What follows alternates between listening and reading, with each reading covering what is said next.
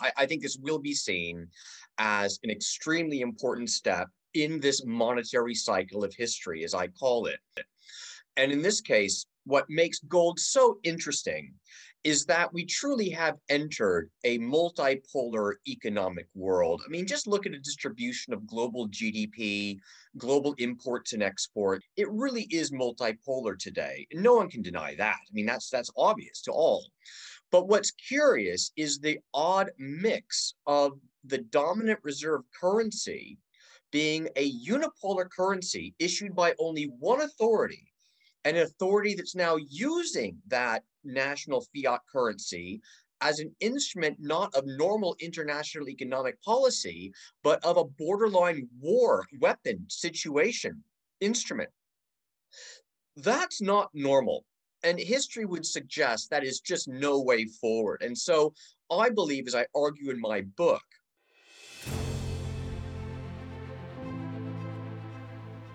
Hello and welcome to this rather unusual video for Fortune and Freedom. I am in COVID quarantine day 4 of 7 and I've also had paternity leave before that. The thing is, I've come back into the midst of the action and it seems to me that everything which John Butler wrote about in his book, The Golden Revolution, is coming to pass. It's all in the news. I don't know where to look without seeing things that John had predicted. So I had to invite him back on. John Butler, thanks very much for joining us.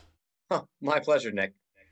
So uh, you'll have to forgive the lack of a shave. Uh, I haven't been in the bathroom uh, apart from a, a, small little upstairs to- toilet, which I'm uh, still allowed in. Uh, I'm completely disorganized here after a, a, bit of COVID and having to deal with a newborn. But the the chaos aside, it seems to me that I should reread your book, basically, The Golden Revolution, in order to understand how all of these news headlines make sense. What's the the one narrative, the golden thread, as we say in newsletter writing, that that, that ties them all together. So let's start with the, the news story that Boris Johnson suggested. Um, I think it was uh, confiscating Russia's gold or Putin's gold. Why would he say that?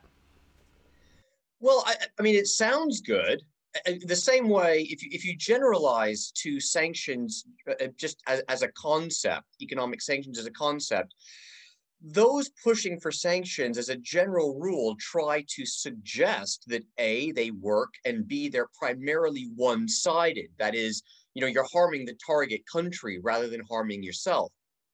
And we've seen we've seen a lot of this going on um, in recent weeks, of course as sanctions have been sold to the general public as uh, you know sensible uh, reactions to what's happening in Ukraine.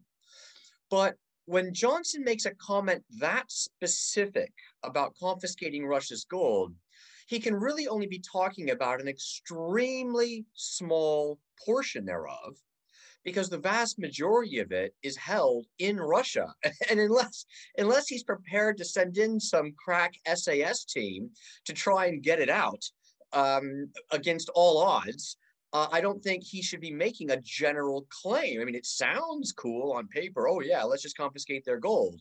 But the amount that they actually have abroad is a small fraction of their total reserves. So, fine, maybe he goes after that, but it's not terribly meaningful at that point.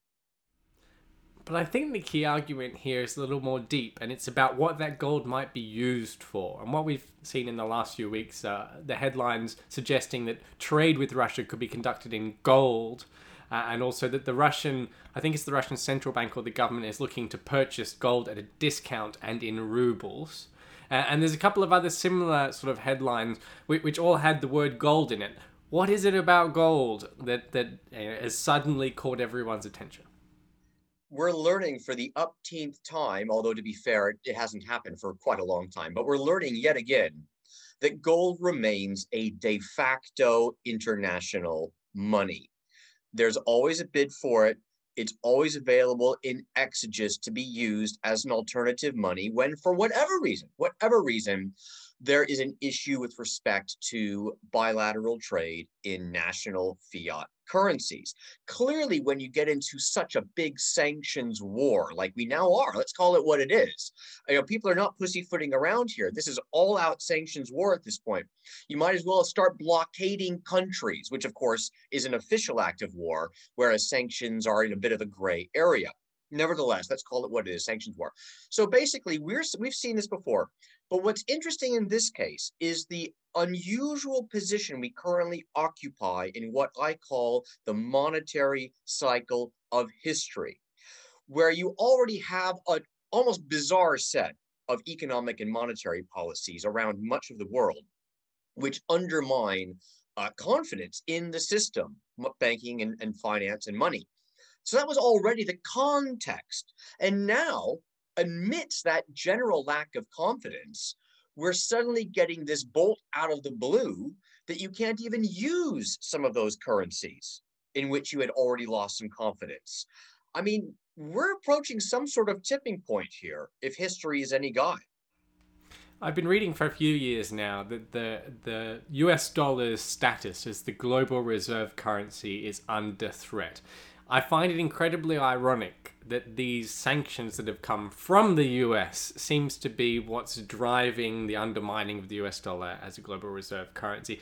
Is this in, is this the key moment? Is this, you know, when historians look back the, the, the, the moment on the timeline where they'll point to to say this is when the US dollar uh, lost its status as the global reserve or is this another stepping stone or is this an insignificant moment?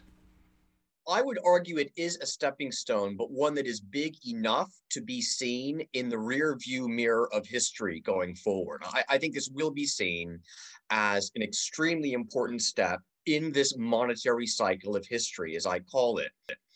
And in this case, what makes gold so interesting is that we truly have entered a multipolar economic world. I mean, just look at the distribution of global GDP, global imports and export. It really is multipolar today. No one can deny that. I mean, that's that's obvious to all.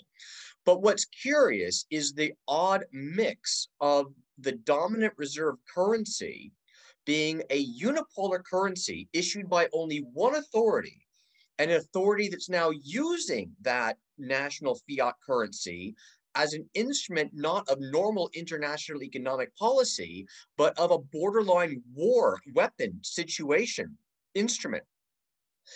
That's not normal. And history would suggest that is just no way forward. And so I believe, as I argue in my book, that from this critical stage in the monetary, monetary cycle of history forward, you're going to start to see this game theory put into motion now, this international game of international monetary relations. What is the least common denominator? What is the one money that everybody can agree to use, that nobody can print arbitrarily, that nobody can use to impose sanctions, that no one has one clear advantage over anyone else when it comes to international trade?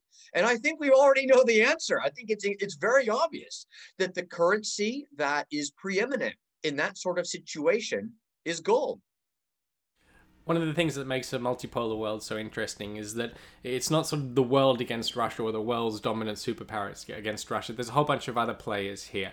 And it seems like that's Russia's uh, way out of this crisis situation. And it's what makes gold so useful as well. The fact that you know, Russia can turn to China uh, and whoever else it is saying, well, we've got gold, and, and you know, even if we're, we're sanctioned out of this US dollar system. Do you think China and, and whoever the other players are that you would identify, do you think they're ready to go with Russia and challenge that, that hegemony of, of the US, but also of the US dollar? Or do you think they're still sort of one foot in each camp? I think there's definitely one foot in each camp. And the reason why is that a very sudden, uncontrolled migration uh, away from the current dollar centric international reserve system, which underlies the vast bulk of global trade, look, that that would be bad news for everybody. Nobody wants to go there, in my opinion. However, Russia is acting as if it is under mortal threat now, right? But you know, when when when you do what they've done, and again, I don't want to excuse it for one moment, but if you just look at this in terms of traditional balance of power politics, real realpolitik, call it what you want.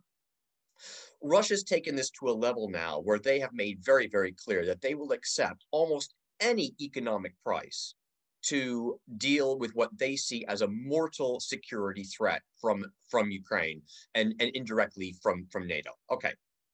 So do other countries just want to go along with that? No, they don't. But Russia's put the whole world on notice that they will that, that they will fight this one. And so China and India, and for that matter, you know, Brazil and other big players in the game who weren't necessarily big players a generation ago, are uh, are you know weighing up their options. I suspect all of them are working both sides in this one and trying to see if there is a way to bring NATO slash US on the one hand and Russia on the other to the negotiating table and try to de escalate and settle this thing.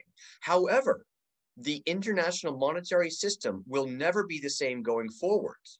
And so while it could all blow up tomorrow, I think it's more likely that first the military situation calms down and then we might see some interesting moves on the international monetary front to basically try and come up with a new system that does not disproportionately favor the United States and does not allow the dollar to be used as a weapon. And that's what we discussed in, in the interview about your book, The Golden Revolution, that, that possible future system and, and how, historically speaking, governments and policymakers sit down to hash out that system. John, thanks very much for joining us and making all of this clear, trying to find that needle that, that threads it all together. Uh, we hope you at home understand what's going on in the news now, understand this, the, and understand the significance of it. We'll have John back to explain what happens next. John, thanks for joining us, and everyone home, thanks for watching.